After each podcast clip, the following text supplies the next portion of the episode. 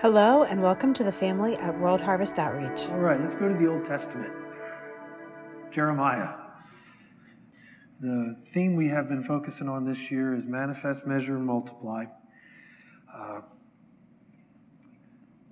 I was doing some work this week, and some of the work I was doing was a little more on the mindless side, so I was really able to focus on prayer and uh, I just really asked the Lord for his heart for us as people. And he started leading me to this, this concept I want to share with you today. And he showed me how we can transition from one way of thinking into another way of thinking, and actually how the entire Bible is actually kind of set up to kind of show us this uh, transformational process of thinking one way, even how he leads and guides us into how he leads us and guides us today. So in Jeremiah chapter 31, Start reading in verse 27. This is the New American Standard Version.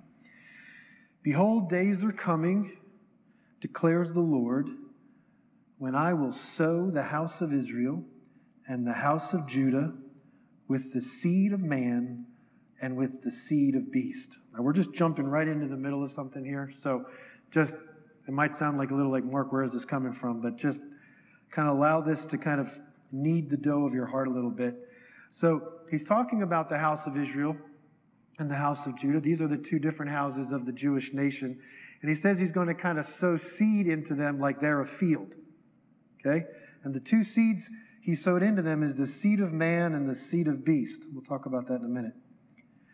As I have watched over them to pluck up, to break down, to overthrow, to destroy, and to bring disaster. That sounds like fun. So I will watch over them to build and to plant, declares the Lord.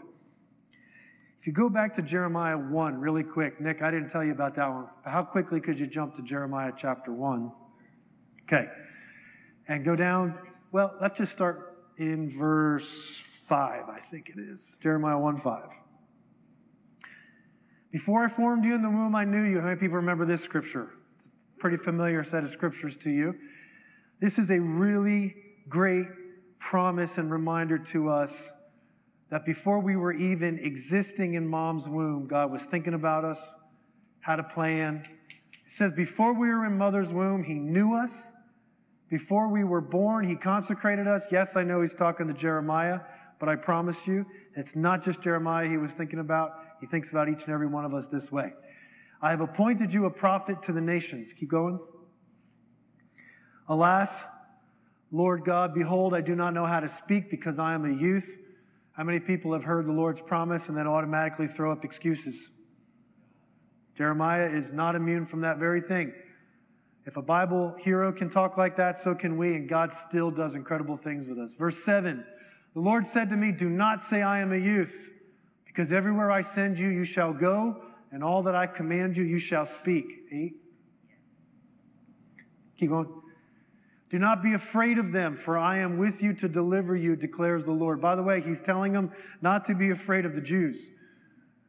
Sometimes the Lord has to tell me to not be afraid of you.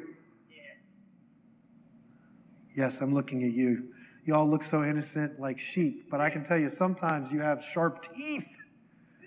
Verse 9 Then the Lord stretched out his hand, touched my mouth, and the Lord said to me, Behold, I have put my words in your mouth, just like sowing seed I have appointed you this day over the nations and over the kingdoms. Look at this to pluck up and to break down, to destroy and to overthrow, to build and to plant. Does that sound familiar? 30 verses. Not just that, just that. That's good. Thank you. Now go back to verse or chapter 31, 27. So we know that this is a theme in the book of Jeremiah.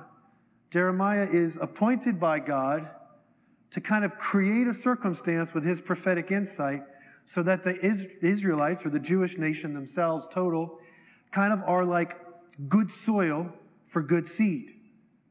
And the way he's doing this, and I'm going to start putting some interpretation now to these scriptures, he says, I'm going to need to kind of stir up the soil, and I'm going to do that first with the seed of man and the seed of beast. Okay, next verse, 28. And when he does that, when he sows that seed of the man and of the beast, That's going to cause some things to happen inside the house of Israel and the house of Judah. They're going to be broken down. They're going to be overthrown. They're going to be destroyed and they're going to actually experience disaster. But then there's another time coming in which they will be built and planted. Okay? So this is God kind of doing some work in the hearts of the Jewish people. And I believe that those two verses, 27 and 28, are a prophetic picture of us as people. 29. In those days they will not say again, The fathers have eaten sour grapes, and the children's teeth are set on edge. I think he's referring back to when they're being plucked up, broken down, overthrown. Everyone will die in his own iniquity, for his own iniquity. Each man eats the sour grapes, his teeth will be set on edge. That's not good verses, but here, verse 31 Behold, days are coming, declares the Lord when I will make a new covenant with the house of Israel and with the house of Judah. Not like the covenant which I made with their fathers. So, this is the beginning of a distinction, and I believe the first couple verses we read was kind of like a prophetic, metaphorical picture of these two covenants. I'll make a new covenant that's not like the old covenant that I made with their fathers. Verse 32. In the day I took them by the hand to bring them out of the land of Egypt. So the old covenant was actually established when he took them out of the land of Egypt. This is a covenant which they broke, although I was a husband to them, declares the Lord. Verse 33 But this is the covenant which I will make with the house of Israel after those days. This is the new covenant that he's going to make with them. I will put my law within them, and on their heart I will write it I will be their God, and they shall be my people. They will not teach again, each man his neighbor, and each man his brother, saying, Know the Lord. For they will all know me, from the least of them to the greatest of them, declares the Lord. For I will forgive their iniquity, and their sin I will remember no more. Beautiful picture. I'm very thankful that this is a scripture buried in the midst of a book in which, if you read the entirety of Jeremiah, it's not a happy book. There is a lot of problems that the Israelites are going through. They're also sent into exile. You guys know that story, right? Israelites literally sent into exile and experience where they're actually servants once again, almost like in the days of Egypt. And it's a, again, it's like a prophetic picture. Look, I want to establish a new covenant with you but you have forgotten who I am and who you are, so you almost need to remember what it was like back in Egypt. That's what this is this whole book of Jeremiah is all about. But then in, near the end of it, in Jeremiah 31, he says, Look, this is just a picture. I'm going to bring you back out, but I need to show you how this process all works and why this had to happen to you again. Old covenant, new covenant. God is talking about through Jeremiah to the people of God I had a covenant with you when I took you out of the land of Egypt, but you broke it. This time I'm going to make a new covenant with you, and it's going to be different than the old one. So let's do a little uh, school classroom stuff here today, okay? I want you to remember some facets or some aspects of the old covenant. Shout out something about the old covenant that might be different than this new covenant that he just described here. Because if you look at it, he describes the new covenant, but he doesn't describe the old covenant other than they broke it. So let's help create some context here. Give me a characteristic of the old covenant. Anything. Sacrifice. Rules. Rules what? Rules based. Come on, guys. Children paid for their parents' sins. That's a good one, Sean. Multiple generations, yep. Oh, thank you. See, I'm so glad Sean is here. The law was written on what in the Old Covenant? Stones. How many sets of tablets did it take? so you get angry. You got to rewrite everything. Anybody else? Come on, some other characteristics. Rules based, sacrifices, written on stones. I forget. What was the other one? Sac- uh, I think I said that. Anybody else?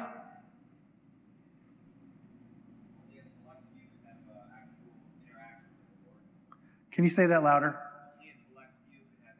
Only a select few could have interaction with the Lord Himself. You guys remember that, right? Only once a year could the priest go in. And that was only if he was worthy. You guys remember, they actually had to tie a rope to his ankle in case he died and they had to drag him out.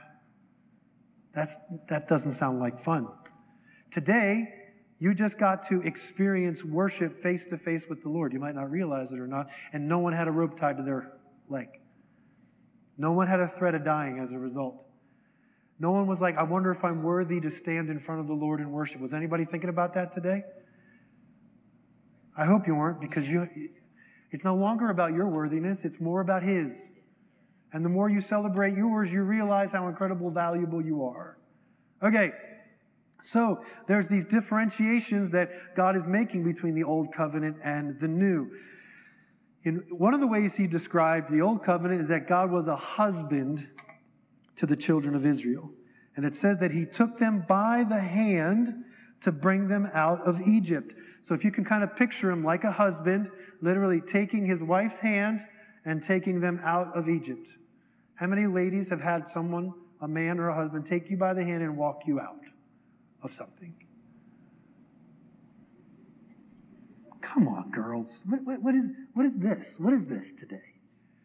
Yeah, it's incredible when someone takes you gently by the hand and says, I have something better for you. You should be thankful for those moments when a man or a, someone takes you by the hand, or maybe even a dad takes you by the hand. The old covenant, I'll, get, I'll just sum up some of the other thoughts I had when I was thinking about the characteristics of the old covenant, is that it required ongoing convincing. One of the reasons why it did was because it was easy to forget. Do you remember? It constantly was being reminded. Fathers, tell your children about what God. Everybody say the word did. Did. It's really important. The old covenant was constantly having to remember what God had done in the past. Okay? And when you have to tell someone what God has done to you or in the past, that means He's not doing it to now or to them. Okay? So when that's not happening, when God's not doing something to Diane, but He's doing it to me, I have to convince her that He's doing it to me. Or if He did it to me five years ago and we're five years into the present now, I have to convince you that that God is still the same God today. Are you with me? They had to gather every seven years to re listen to the story. That's Old Covenant. Okay? I have to convince you of what happened in the past is still true today. Something else about the Old Testament and the Old Covenant, they had to gather together to keep repeating the same thing over and over and over again. To the point where, in the, in the present day of Jesus, uh, the Pharisees actually had, the Pharisees, Sadducees, the teachers, and the priests all had to have the first five books of this Bible that we now have memorized. Could you imagine memorizing Leviticus? But they had it. And that only came from repetition. And every Sunday they would gather, or sorry, Saturday, technically, every Sabbath, they would gather and the teachers would share those stories and repeat them for the purpose of constantly bringing them back into remembrance of what God, everybody say, did. did. Really important, what God did. And then, this is the thing that I think, in my opinion, is probably like the overarching dark cloud over the old covenant is that you were constantly monitoring everybody according to the covenant. How you doing? Are you keeping up with it? Are you doing what you're supposed to be doing? Don't, don't remember, I mean, sorry, don't forget. don't remember. There were blessings and cursings associated with the old covenant. If you did it, good things would happen. If you didn't do it, bad. Right? That's the old covenant.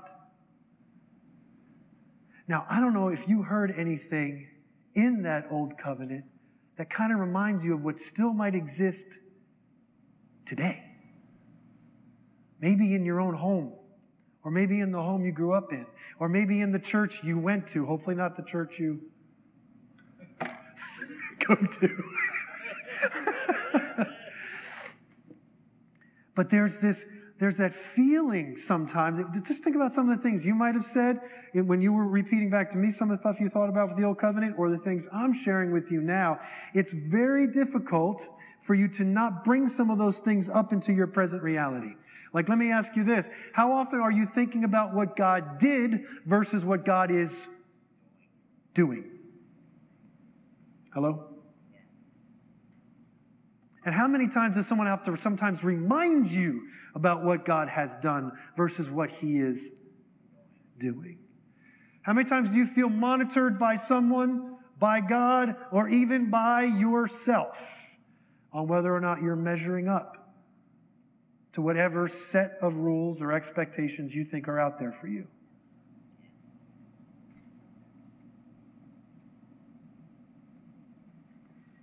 How many times do you feel like you're paying for your sins?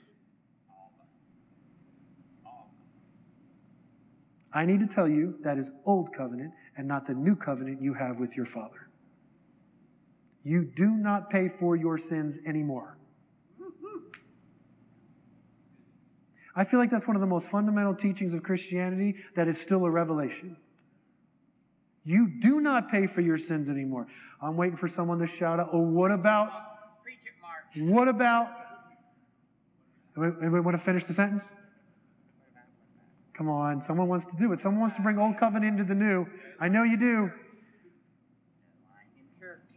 Huh? I'm not saying anything. I'm just wondering what you're going to say. Huh? What about reaping when you what you sow? Mm, I was hoping we would do that one. All right, I did have one. Sorry, I lied but I lied in church and I don't pay for my sins. How many people believe that the law of sowing and reaping is the law that is, is connected to paying for your sin? I got one person who obviously does, or they wouldn't have said it. You all do. I do.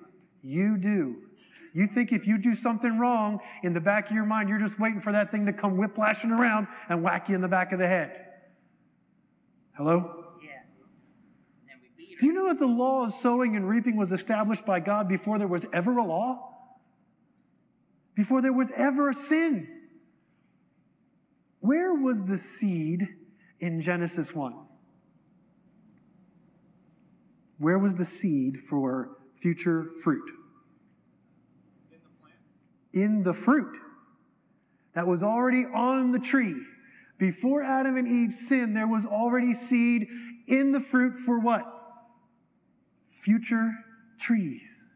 The law of sowing and reaping has nothing to do with sin. It has everything to do with multiplying the goodness and the glory of what God had already established in the earth. We have connected it to what we do wrong, our sin. And I, I, that's why I, I get a little frustrated with myself personally when I think of sowing and reaping. I always think of the negative side of that. When I do something wrong, something bad's going to happen to me. When the reality is that law is actually meant to apply when I do something of value, of good. That thing multiplies itself not only into the earth, but also if you give, it shall be given unto you. Guys, that's sowing and reaping. But there's this old covenant mentality. It's like it's the dark cloud of Eeyore all over us all the time, whether we like to hear it or not. We still are hampered by this old covenant way of thinking. You guys okay? Yep, God's going to get you. He's going to get you. But there's this incredible thing called I want to make a new covenant with you. There's something so much more beautiful than that. So let's talk about what this new covenant is. If God was a husband in the old covenant, what is God in the new covenant? Father. He's got to be a father. In fact, you see it that he's sowing seed. What, what is more fundamental to fathering than sowing seed? In fact, I would say that that's what makes a man a father. He has seed and he intentionally sows this. We talked about this a couple weeks ago when I talked about husband and wife, and I talked about women are seed receivers and men are seed sowers. And it's not just physical, even though physical is just a type and shadow of what's actually going on in the spirit. All the time, men, whether you realize it or not, even right now, you are sowing seed for future harvest. I even turn this to To try to privatize that thing as much as possible. Okay. So God is a father in this new covenant. He is sowing seed, and he shows it right here in Jeremiah, uh, Jeremiah 31. And then he says this it says, When he was a husband to Israel in the old covenant, he took them by the hand. But in the new covenant, I will put my law where? Within them, and on their heart he will write it. Someone shouted out that the, the old covenant was written on stone, this new covenant he is writing on our hearts. You guys probably know this set of scriptures because it's repeated by the writer of Hebrews in the New Testament. This Father, this, this God who loves and wants to make a new covenant with us, shifted from writing on a tablet and causing people to constantly repeat it back to us so that we heard it from the outside and took it in. Now he says, I want to write it on their hearts. So now, instead of outward compulsion, like in the Old Testament, where someone's constantly telling you, no, no, no, no, no, don't go over there, go over here. Now there's this inward leading. So the new covenant, this, this agreement that he's making with us as a father, he says, I'm going to sow my seed in you and I'm going to lead you by your heart. What a mo- much more beautiful way of living. Yeah. Living from this inward leading of the heart. I think that not only is it inward leading, but it's inward leading almost like like I've had this happen to me many times when I've listened to preachers and teachers, or even I spent time with the Lord and I've been reading the scriptures. Like when, when I when I get a revelation, you know what a revelation is? A revelation is like the first time you've heard something out here, but it, it strikes something deep on the inside of you. Almost like like when you hear it said, it resonates with something very deep on the inside of you. And there's this harmony that takes place between what you've just heard and what's already been happening on the inside of you. But you weren't able to actually maybe verbalize it the way you just heard it. I just gave you what I think is like the greatest definition of a revelation. And for me, when, when I think of a new covenant, I think of the Lord leading me in such a way that my insides like I can't verbalize it, but when I experience it, I agree. Have you ever had that happen to you? Like, like maybe someone's sharing something with you that you have never heard before, but deep on the inside of you, something goes, Yes! I've always thought that, but I've never actually thought that. Am I? You ever had that? Like, like you've had like some kind of guttural sense that what you just heard, you've known it all along, but finally you heard it out here and it kind of like just was with you on the inside. That's how he leads you. I believe now the old covenant was when how he led you was through like blessing and cursing, almost like if you want to do good, I'm going to bless you. If you don't do good, I'm going to punish you. And there's a lot of rules associated with that. And then if you if you, it's almost as if the only way I do good is so I don't get punished. Hello? Yeah, yeah. A lot of us, that's why we do good because we don't want crap to happen to us. Yeah, not like that. That's not how you were designed. You were designed to do good because you came from that which is good. Hello? If we do good only because we're going to get punished if we don't, we actually cry out, we're not from that which is good. Yeah. Exactly. Hmm. Hmm.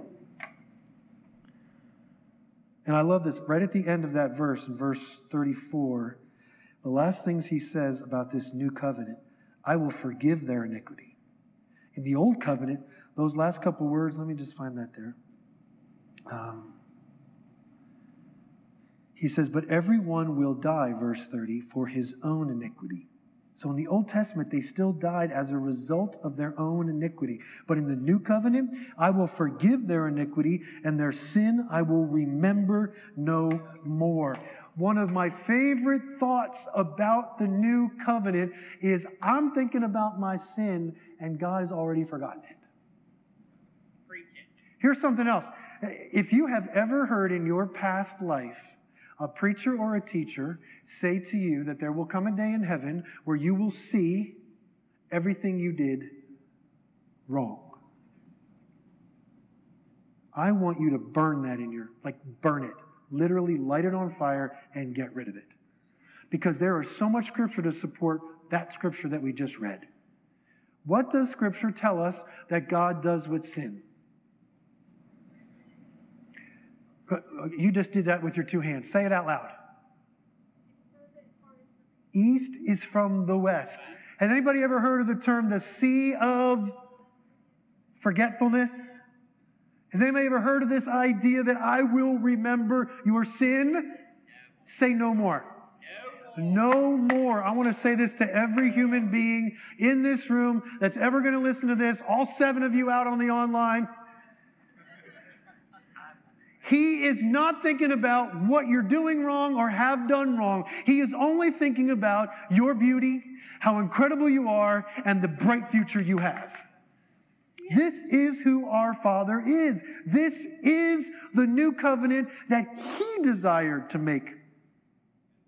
He wanted to make this, and He says, I'm going to make it because I know it's good for Becky, for Cindy, for Jason, because he's the only one that stood up and got excited about it. Guys, you have a king of all kings, the maker of everything beyond your imagination, and he's only thinking about incredible things about you. If that doesn't make you worship God, I don't know what does. Thank you, Jesus. This is the new covenant we have. Well, Jason, thank you for rejoicing for all of us. This distinct difference between the two covenants is a key to understanding modern day Christian life. Okay, so now I've kind of given you some fundamental foundation. Believe it or not, that wasn't even the message. That was just some fundamental foundation to what we're just seeing here this old covenant versus new covenant this this and it's a transition if you actually look at the old te- the old the whole bible if you read it from front to back you actually watch it as a transition from one way of living to another way of living. And there are so many different ways to apply that simple process that you see in the Bible. But what I want to look at today is, or one of the ways, I shouldn't say but, one of the ways I want to look at that process from Old Covenant to New Covenant is in the way God wants us to think. How He wants us to process information. Okay? Thinking is your ability to process information and then make quality choices and decisions for your life. Okay? Now, I don't know if you think about this very much, but the way you think is really important. I, saw, I, I can't remember if I said this to my family last night or if I said it, to, I, we talked about it last night. I said the majority, I would say 90% or more of everything that goes on in our lives is the absolute and complete result of the way we think. 10% of it is the result of how other people think. Which means that even if the 10% of people in your life think terribly, you still have a 90% chance of kicking in life. Like you could have everyone else in your life be a complete idiot, and you still got 90% on your side. By the way, I'm just totally making up that statistic. You won't be able to Google that and find that anywhere. That's just a mark statistic. And if you quote that somewhere, I'm just going to warn you right now, someone is going to snopes you to death. Because it's just, I just made that up. Literally just made it up. But I believe it's true. It's my truth. Deal with it. But I think you'll find out throughout the course of your life, if you look back over it, majority of your successes and your failures are your own fault. Hello? Yeah. Yeah. 10% of it is your mom or dad not doing a great job or doing an incredible job.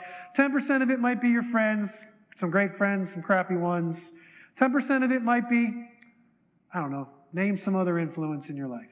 But 90% of it is the person in the mirror. Okay?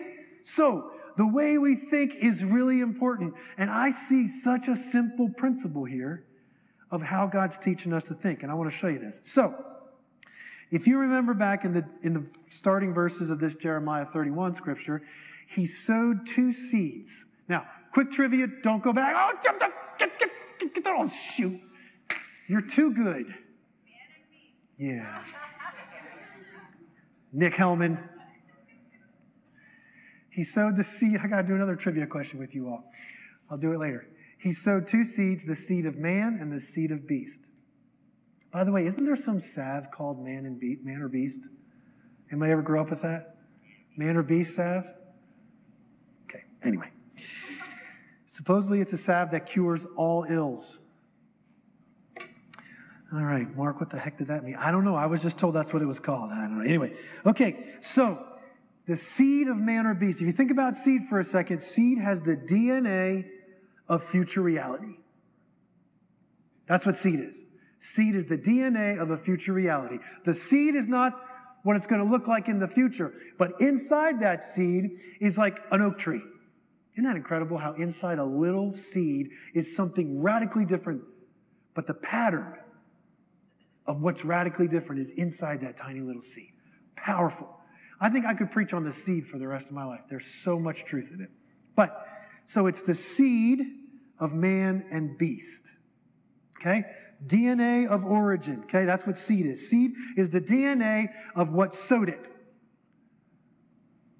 So the DNA of, the seed of. So what's the two seeds that are being sown? Say it one more time. Melanie, since you cheated.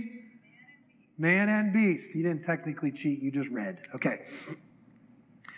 Seed's intention is to multiply and increase the DNA of that which the seed came from. Am I right? Okay. So the pattern we see here is that first God wants us, man, house of Israel, house of Judah are really just a picture of mankind in general. Okay? He wants to he wants us to see what the fruit of working it like a man, or even worse, working it like, like a beast of the field, how that's going to play out in your life. That's how this starts. It starts with the DNA or the seed of man and beast. This seed could represent the spirit of the world. It could represent uh, influences and uh, economic things, governmental things, social things, whatever it is. It's almost like God intentionally allows those seeds to be sown so that we can actually see the fruit of them in our lives. It's happened to all of us. We've all taken those seeds, we've ingested them into our souls, we've allowed the soul to be the field. The field produces a harvest, and then we see that harvest in our lives. And if you look at what the results of the old covenant are, what the results of the seed of man and beast are from Jeremiah 30. How many people remember those four? Don't put it up there. What were the four things that happened? It said it in Jeremiah 1 and it said it in Jeremiah 31. Does anybody remember? Four results plucking up, destruction. There's another one. There's two more actually breaking apart, and the fourth one is being overthrown. Now, I like that one specifically. All the other three are kind of like all the same thing, but the being overthrown, the term overthrown means that you were sitting on a place of authority and influence, and then someone comes in and takes your seat. That's what happens when you take in the seed of this world, the seed of the man or the seed of beast. You give up your seat of authority to someone that was not meant to have it. Because to be overthrown means that a rebellious force came in and took someone legitimate off the throne. How we doing? Okay? Okay, so the results of this seed are what we just described. but then he talks about the new covenant, and he talks about how I will watch over them to build and to plant. This is the new covenant way. These are the results of thinking according to the new covenant and no longer, and then one of the results sorry, I forgot to repeat this other thing about the old covenant. You guys remember that phrase, sour grapes and teeth on edge? Remember those two? Those were also results. I don't know exactly what teeth on edge means, but have you ever like thought you bit down on food but you didn't and you bit down on your teeth like really hard and it like like that's pain that you can't get away from. And I feel like eating sour grapes, I've never eaten sour grapes before, but I'm sure they don't taste well. Again, more results of the old covenant. But the results of the new covenant are if we take the seed that he's going to give us through the sowing into our hearts, it says we will be built up and we will be planted. We will be established long term. I want to go to one verse in the New Testament, and I'm going to continue with this way of thinking. Romans chapter 12. Super uh, familiar verse to all of you. Therefore, I urge you, brethren, by the mercies of God, to present your bodies a living and holy sacrifice, acceptable to God, which is your spiritual service of worship. Pause, don't go to two yet. So, in the old covenant, we are offering ourselves as a field to the seed of man and the seed of beast because he has not been a father. Instead, he's a husband who takes us by the outward hand and leads us out of Egypt. He's not leading us from inward, he's leading us from outward. So he has to literally pull us out. Okay? And he says here in verse 1, he says, offer your bodies freely. Offer your bodies as a holy sacrifice. This is a voluntary offering of ourselves to him as a field in which he can sow his seed.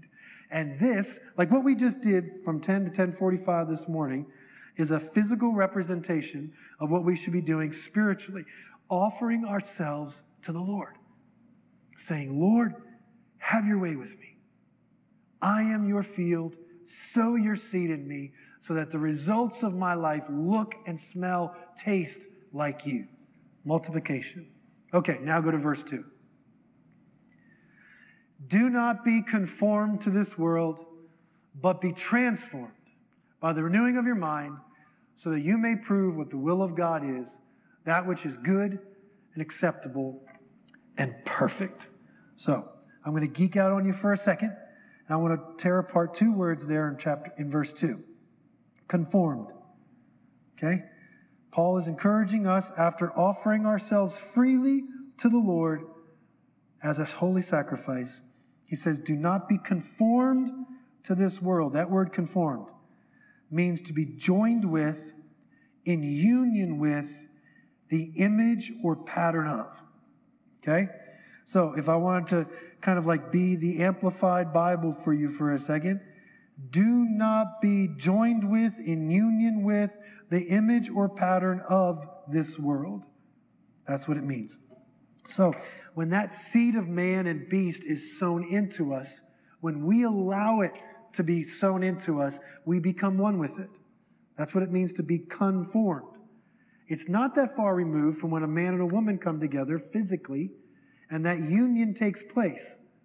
There is a fruit that results from that often. Hello? It's the result is children. Okay? That is exactly what Paul is describing here. When we join ourselves with a system, with a way, when we allow seed to be sown into us, we produce the fruit of that which we join with. How am I doing so far? Great. Everybody understand that? And Paul is saying there's a danger in taking the seed of this world into yourself. You conform yourself to that image and then you reproduce it because in this scenario, you're not the husband, you're the wife. Hello? This is really important. You are the bride. You were designed by God corporately, us corporately, to receive the seed of God in this case. Okay, so to be conformed means to join with in the union or pattern of this world. But then he says, be transformed. In other words, now that you've kind of brought into yourself this pattern of this world, be transformed. And that word means amid or accompanying an ongoing intermediate position. I'm saying a lot of big words, but just go with me on this for a second. Amid or accompanying an ongoing intermediate position of adjusting of parts into a new form. That's what transformed means. Transformed means you are moving from one state to another. The way I kind of look at it this way is that you are ongoing wet concrete. Anybody ever worked with like wet anything, whether it might not be concrete, but it might like be, I don't know, cake batter or pizza dough, or I'm, I'm trying to relate to all of you. But that's where we all are. We are all being transformed. I believe that until the day we breathe our last breath of natural air and are transformed into our heavenly bodies, we are in the midst of this term called metamorphosis, transformation. We are shifting from what the world wanted us to be to the original identity God always had for us. That is the current reality you're experiencing right now. Now, where you are on that journey of metamorphosis, that intermediate place is completely dependent upon the way you think. Okay? I want to say it all depends on God, but it doesn't. He is always faithful. He is always in the process of saying, I want you to be who I thought about, like the Jeremiah 1 5. I know you. I know what I created you for. I know what I wanted for you. Will you agree with me? And the more agreement we are, the more we move toward that reality, that beautiful ideal. That's what I believe we're all on. Okay? Now, don't get me wrong. No matter where you are in this spectrum, there's only love for you from the Father. There's only ongoing adoration, only thoughtfulness is how incredible you are, but also how incredible you can be. Hello? This is the beauty of this. Now, I just want to pause for a second and say to you that I know some of you feel like, because I have moments like this too, I'm good where I am. I mean, I've overcome a lot. Or, dude, I'm like, I'm old enough that I don't need to keep growing anymore. I want you to know that that, that kind of thinking is going to only give you what you've already had. And it's only going to give the earth what it currently experiences. Just think about this for a second. If any of us are stuck, because that, that word transformation means amid, we're in the intermediate process of moving from who we were to who we could be. We're in that process. And if every single human being decided today, I'm stopping, tell me the condition of the world going forward. Bleak, stagnant. So I want you to think about this. Now, if you're depending upon someone else to not think that way because you are, I got some choice words for you. The reality is, every single one of us should be taking Romans 12 2 as a challenge from a father named Paul to say, keep being transformed. Don't let the stagnancy, even don't let your past successes say to you, good enough. I've got more. There is more available. Right? Wait, there's more. Right? Okay, call now.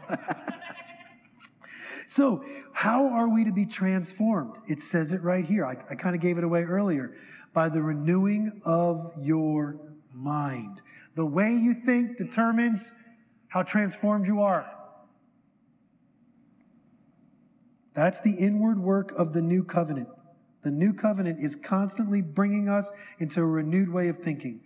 And here's the result if we keep moving, no matter how slow, but at least we're moving.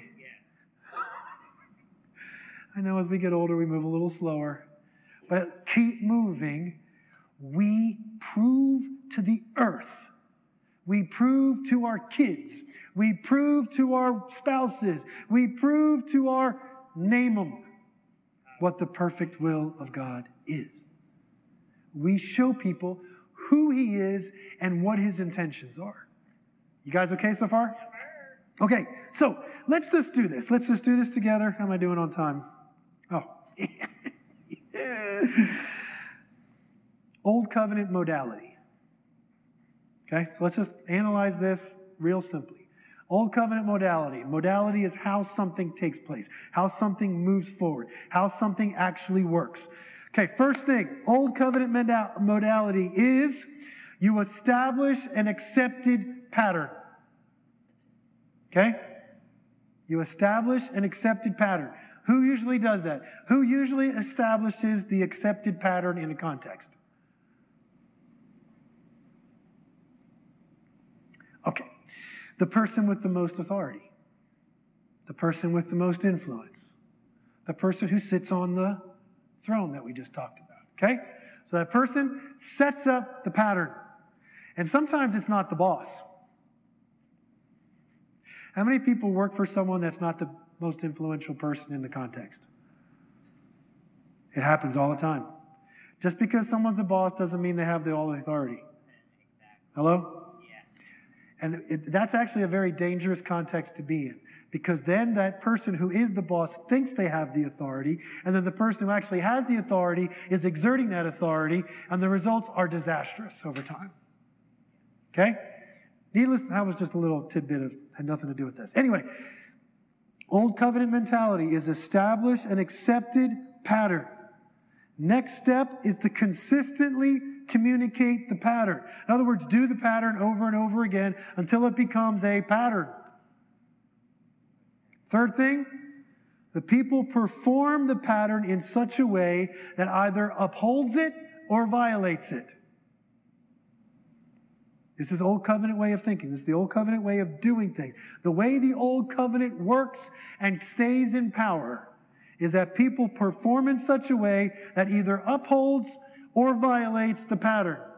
Now, if they uphold the pattern, blessing, accolades, raises, promotions. Am I describing it so far? And if they violate the pattern, demotion, bring them in for a meeting, eventually fire them. Am I good so far? Yeah. All right. And then number four, obviously, like I just said, hold people accountable to the pattern. That's the way the old covenant works. That's the way the old covenant thinks. That's the way the old covenant operates and moves itself forward. But new covenant modality is radically different than that. Now, I want you to think about this. I want you to feel the fresh air of this because everything I just said to you, oh, by the way, before I go any further, how much of that old covenant modality that I just described to you is at work in your life today? How much of it? And name a context where it's still at work today. Okay, actual work. How many people work in a context where that those four steps are pretty much the way it works. Okay, I got a couple.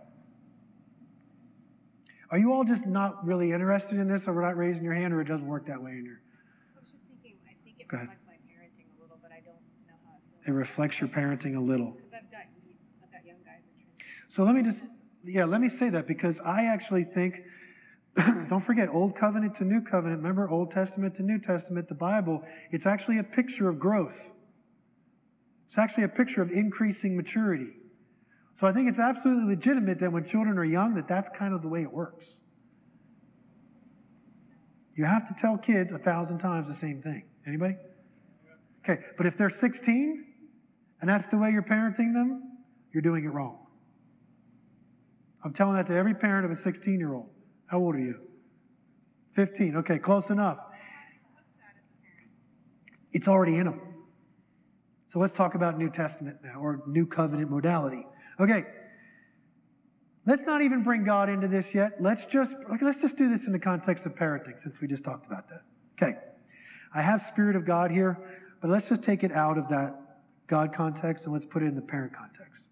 New covenant modality likes this, thinks of this. The spirit of the parent speaks to each one personally and intimately. The spirit of the parent speaks to each one personally and intimately. One of the things Dawn and I had to learn as parents, we have four children, and if we told all four kids the exact same thing, oftentimes one or two of them are frustrated, and one or two of them are like, okay, I get that. Because each child needs to be parented individually, beautifully, tailored. That's why the Bible says, raise up a child in the way he should go. That word is there for a reason. That's, that's actually in the old Hebrew language. It means that there is a specific way God designed them, Jeremiah 1 5. You need to learn that as a parent, and you need to teach them accordingly. Now, the problem is you're going to turn to your next child and you're going to see they're like this, and you have to parent them that way. And then that first kid's going to look at that second kid and yell at you for it. And that happens in the church today. That happens in business today. You just treated that person different than you treated me. That's right. Hello? Sometimes our, our uh, model in our minds of fairness and justice are based on old covenant, not new covenant. So, in the new covenant, the Lord or a parent is speaking to each one of us personally and intimately. And here's the most incredible thing about New Covenant teaching what God is talking to Phil about, he is not talking to Katrina about. Maybe he is, maybe he isn't. But those two things are not necessarily the same. In fact, most of the time it isn't. Hello? But what is the same? It's the source of the voice. Old covenant wants what is said to be the same. New covenant is who is saying it is the same. Do you hear the difference between those two things? If what is said is the same thing, then everybody will be doing the same thing. But if who is saying it is the same, it's very possible that what God is saying to Jeff, he's not even saying to his wife. Now, doesn't that cause some wonderful marital bliss? Yeah. All right? Now, is it possible that if they, in their maturity as a son and daughter of God, in their ongoing moving on that spectrum from seed of man or beast to seed of God, that the two, though they're saying something completely different in the context of their marriage, can see the Lord's voice in the other's voice? Do you see the possibilities that could take place? Instead of Jeff demanding Tammy say the exact same thing he's saying, he instead says what the Lord is saying to him, listens to what Tammy's hearing the God say, and recognizing the Lord, though it's different than what Jeff is saying. Hello? This is New Covenant. So, New Covenant modality is the Lord or parent, like we said, speaking to each one personally and individually, both in nature and in nurture. Like, so back to Becky, what you were asking, like, there are certain things you know about that guy. You know it because you're his mom. My mom knows stuff about me that irritates me, how well she knows me. And she can say certain things to me and say it in such a way where it just goes all the way down. And you know that about him. And sometimes you should say it, and sometimes you should just rely upon the fact that he needs to dig it up for himself. Okay? And that's how I think New Covenant is. New Covenant is not dependent upon the one in authority constantly reminding the other person of what they're supposed to do. New covenant mentality. This is one of the things I love about God the Father, but also is so frustrating. He trusts us. Like God actually trusts his kids to discover what he put on the inside of them. He'll leave breadcrumbs along the way. He'll leave little hints and little glimpses, but he waits for you to discover it. He doesn't want to be a priest that constantly tells you what you're supposed to do and what incredible things are inside of you. Instead, he gives you little hints, he gives you little nuggets, and then he says, part of the process is you discovering it for yourself. That's why it can't just be all on God for you to move in this spectrum. It has to be you too. Okay? Next, new covenant modality is the child of God hears God within him talking to him or her. Okay? And then here's the most important part the child of God hears the voice of his father or her father talking to him or her on the inside and then says, That's my Father. That's the key. The key is to decide that what you hear is actually your Father talking to you.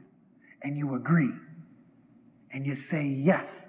And you don't believe the sin that you did yesterday is who you are. Don't forget, the old covenant wants to remind you of what you did wrong so you don't do it again. The new covenant is constantly talking to you about who you are and what's possible. The next part of new covenant modality is the child and God together, or the child and parent together, act on what they've agreed upon. What they've agreed upon together. They do it. And then finally, the, the accountability side, like the accountability piece in the old covenant is punishment or blessing. The accountability in the new covenant is like, like this inner peace. Have you ever made a good decision, even if it was a small one, and the result is just like, have you ever felt that on the inside of you? Like that, just like, wow, I, I, like I feel like my roots just went down 10 inches into the soil when I made that decision, when I made that choice. Or like literally like a breath of fresh air. There's no wind blowing, but you can almost feel, or you can actually smell something like fresh baked bread. Like those things can actually happen when you're making good decisions. And that's the accountability. Or the lack of that. Like simply when you make a poor choice, it's not necessarily something's to come swing around and, you know, smack you on the butt, but instead there's just like this this disease on the inside of you. Like you just, like almost like there's this little bit of insecurity that instead of your roots going 10 inches down, they come 10 inches up. And you feel a little more like, whoa, my tree's not as strong as it was just five minutes ago because I made that choice. Am I talking to anybody's spirit right now? That is the accountability of the new covenant. You don't need someone smacking you with a punishment, it's already in you. Here's what I believe, and Romans 7 talks about this. The one who wants to do good is on the inside of you, already knowing that which is good and that which is evil. It, you already know it. It's been put on the inside of you. Don't forget Jeremiah 1 5. Before you were formed in your mother's womb, finish it for me. I knew you. Who formed you? God. Is God good? That means that good seed is still in you. And when you do something good in accordance with the seed of God, something on the inside of you goes, Yes. You know it. You know it and you feel it. And then when you deliberately rebel against the goodness of God on the inside of you, the inside of you goes, It could be no, whatever it is, I'm trying to be overly, but you get it. You feel it. You don't need a punishment. I will tell you, a poor choice is punishment enough. Yeah, very true. Yeah, exactly. Very true. I'll let that sit. Okay, so in the old covenant, it operates without. Everything happens outside of you and it happens to you in order for you to do what's the right thing to do. In the new covenant, it operates from within you. I actually would say that the old covenant is a really good definition of slavery. You're a slave if you have to operate according to the old covenant. If you have to have someone constantly tell you, monitor you, punish you, or bless you to do good things, you're a slave. But if you operate from the internal, if you operate from this this relationship with God on the inside of you, you don't need someone telling you what is right and what is wrong. You don't need laws to keep you from whatever it is that is legal or illegal. And if you just operate according to what's going on on the inside of you, you are free as free can be. It was for freedom that Christ has set you free. This is what Jesus came to do. So, any context, where everyone is thinking and doing the same thing.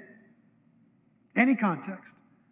Where everyone is basically doing and saying the same thing, there is a dominant human personality at the center. Don't forget, let's go back to the beginning. What's the seed that he first sows? The seed of man and the seed of beast. when everyone's doing the same thing, when everyone is pretty much thinking the same way, when everybody's pretty much saying the same thing, God is not at the center of that. A dominant human spirit, spirit is. I'm presenting that to you. When everyone is hearing the same voice, and operating according to it. They're not all doing the same thing. They're not all thinking the same way. They're not all saying the same thing. But there is a beautiful harmony. I can't help but think of like an orchestra. Have you ever heard any particular part? Like I, I used to play in a band. I mean, I was young. When we played in a band and we and the director would stop the whole band and he would just have the clarinets play their part I was like, I, I don't even know how that can, like, that doesn't even sound at all like the song when it's all played together. Has anybody ever been involved in a circumstance like that? Okay. Or it's like on a team, if just, let's say it's a football team and there's 11 guys on the field. How many guys are on the field of football? 11. Okay. So if, if there's 11 guys on the field for the whole play, but instead the coach takes all the other 10 guys off the field and just one guy runs the play, what's it look like? Like, what's he? It, it looks like, what's he doing? Like, and he's going to probably die too. Yeah. But if you just had that one guy play, it doesn't look like anything. But when all 11 do the play, it makes sense. Okay? That's exactly what the new covenant is like. They're all doing different things. The left tackle's pulling, the right tackle's doing something else, soccer something different, the band something different. But when it's all together, it does this incredible thing that the individual can never do. Okay, so this is what I think is going on. And I, I, brought all of this to a head here because, and you could apply this hundreds of different ways, but I want to apply this to the way we think. Because I think Christians and the church in general has taken this modality, this old covenant modality, and adapted it and put pretty bows on it and put modern things on it, but still works according to the old covenant. We think as Christians that we all have to think the exact same way. Like we all, all right, let me just get real, real with you. We all have to be patriots, conservative. We all have to have a very specific way of thinking about politics or a particular issue. Hello? Yeah. Huh? Yeah. Are we clones? Here, and it, the results are this. Here are results. I, I, politics is just really easy, low hanging fruit, but it can be anything. But at the end of the day, it's this. If I have to think and say things exactly like you think or say things in order to be whatever you would call a Christian, we are operating in Old Covenant. And I've watched this happen in the Christian circles today that we are uh, punished if we don't think according to a specific way that is Christian. Has anybody dealt with that in your own life? Has anybody had a Christian tell you that the way you're thinking is wrong? Yeah, oh yeah. I just, I want, in this room, yes. Let me ask you the same people that just raised your hand. Do you believe the Lord instigated the way you're thinking? Raise your hand if you think the Lord's instigating the way you're thinking. Who's right? Wayne's like, God, I'm right. No, here's the reality. Back to that simple example I was doing with Jeff and Tammy over there. Jeff is going to hear God and he's going to tell Tammy what God says to him. Tammy is going to look at him and go, That is not at all what God's telling me. God is telling me this. And they're going to be, if they think according to Old Testament or Old Covenant, they're going to be at an impasse because they both have to think the same in order to move forward. New Covenant does not think that way. New Covenant says this wait a minute. Those are not two opposing ways of thinking, those are meant to be two partnered ways of thinking. The key is how do we find where those two things fit together so that we can move forward? Hello?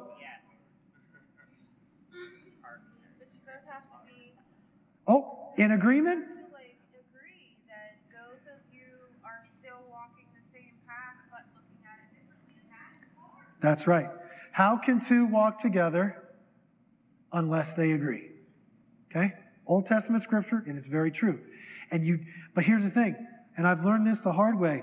Old covenant mentality says we all have to say Leviticus 14:32 the exact same way.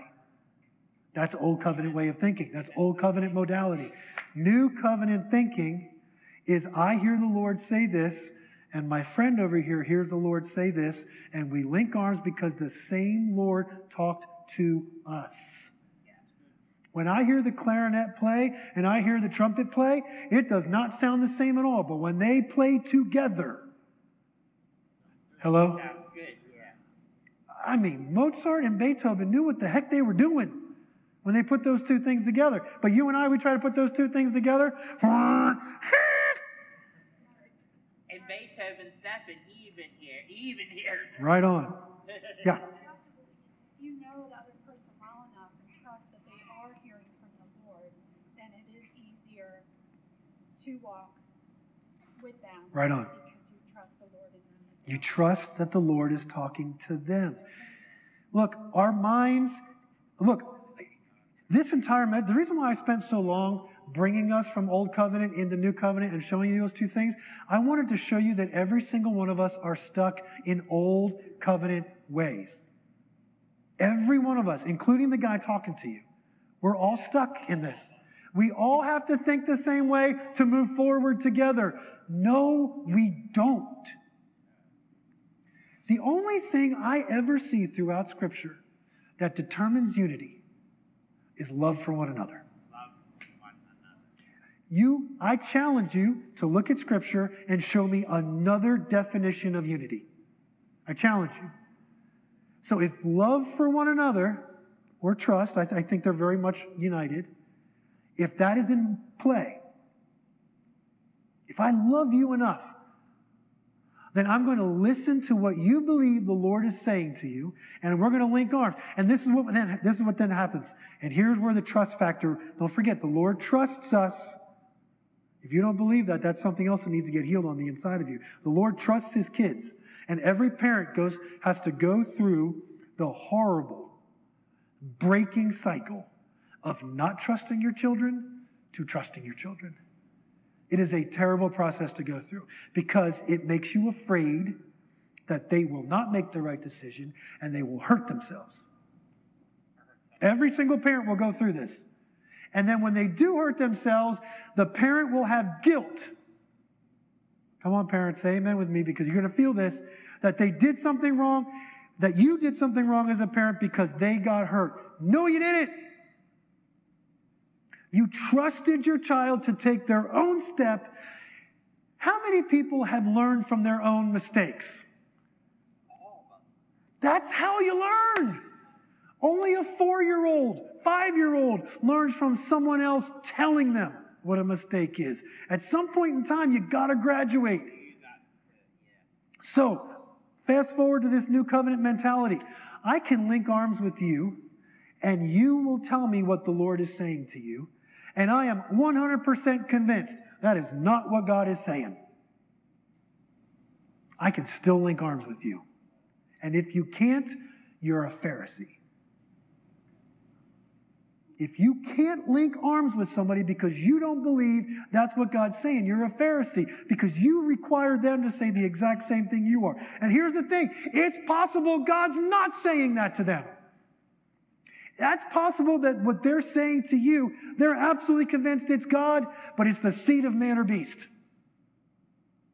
But if you don't link arms with them who is hearing from God, it's possible when they reap the fruit of that seed and no one's holding their hand, they could fall into the pit. But thank God someone wise enough linked and said, Let's walk together because when you fall, hang right here. We got to grow up. We got to grow up. We need more and more people to start thinking like this Jesus taught us to think. It is very possible. There's a lot of people in your life who are absolutely convinced God is saying this. Join them anyway. Link arms with them anyway. It doesn't mean you're going to go achieve their goals, but you're going to link arms with them. There's a difference between helping them achieve their goals and linking arms with them. How we doing? I can be your friend and completely think differently than you and not want to achieve that particular goal in your life. And it doesn't mean I walk out of your life. Go ahead.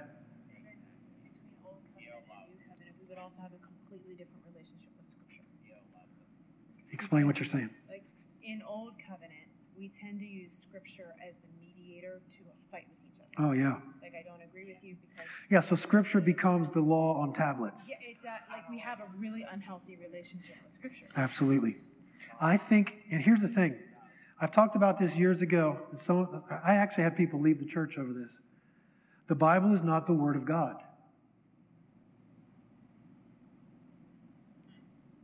I think I just lost 10%. Okay, maybe 20. Jesus is the Word of God. I want to say that again. The Bible is not the Word of God. The Bible never calls itself the Word of God. The Bible never refers to itself as the Word of God. Bible consistently refers to Jesus as the Word of God. And that makes Christianity dangerous because I don't have a set of rules to follow. I have a king. I have a Lord. I have a Father. And a Father who's wise enough to say one thing to Sherlyn that he might not be saying to her husband. It would be a lot easier if he just gave them a book. Follow the book. You'll be okay. Yeah, they'll be robots. But if Jesus is the Word, and we're in intimate fellowship with Jesus, who is the Father, and He's talking to us, it's a living, growing, breathing, dynamic relationship with God that's fraught with all kinds of potential problems. But anything that's fraught with potential problems is also fraught with incredible opportunities. But there's a reason why the old covenant had to go away.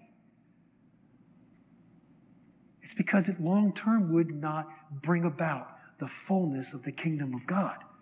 But relationship with Jesus, who is the Word of God, will bring about the kingdom. How are we doing? Great. Thank you. All right, 12. Oh, goodness. Where did the time go?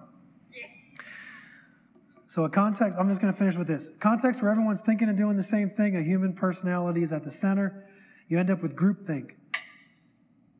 Systems sourced in human wisdom.